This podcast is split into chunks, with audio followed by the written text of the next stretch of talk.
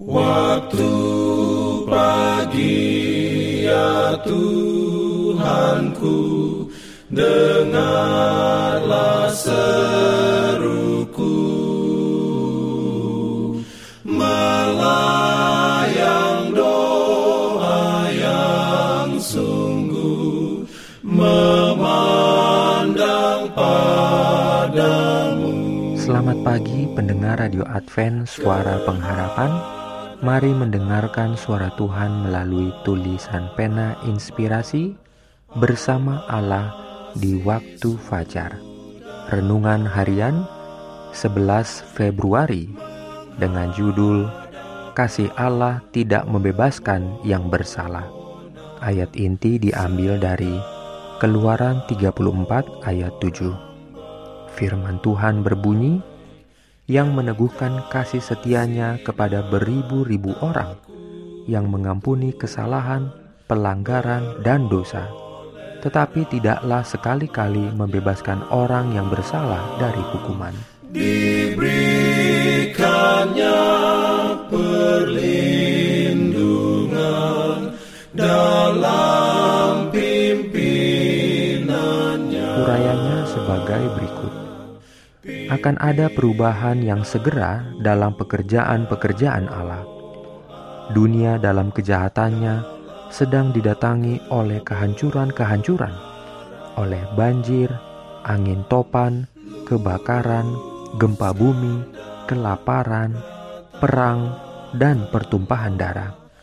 Tuhan itu lambat untuk marah dan besar kuasanya, namun Dia tidak akan membebaskan orang-orang berdosa. Ia berjalan dalam puting beliung dan badai, dan awan adalah debu kakinya. Oh, kalau saja manusia mau mengerti akan kesabaran dan tahan menderitanya Allah, dia sendiri harus mengekang sifat kealahannya.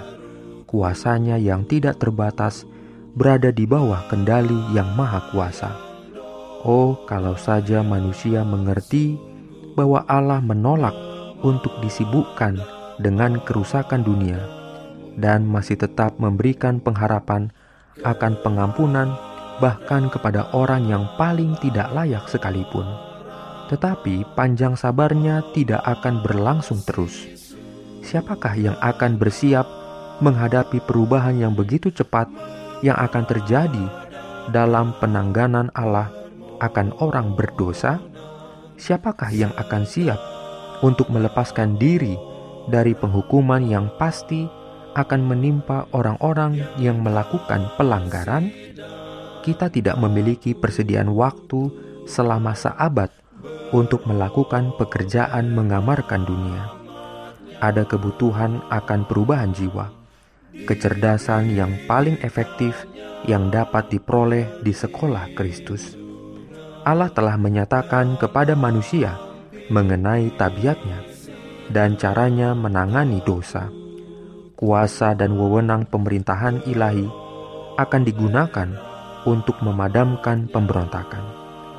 Namun, semua manifestasi hukuman yang setimpal dan adil akan selalu selaras dengan tabiat Allah sebagai oknum yang berbelas kasihan, panjang sabar, dan berkemurahan. Amin. Pimpin aku ya roh Allah dalam kebenaran. Jangan lupa untuk melanjutkan bacaan Alkitab sedunia. Percayalah kepada nabi-nabinya yang untuk hari ini melanjutkan dari buku Kejadian pasal 29. Selamat beraktivitas hari ini. Tuhan memberkati kita semua. Jalan keselamatan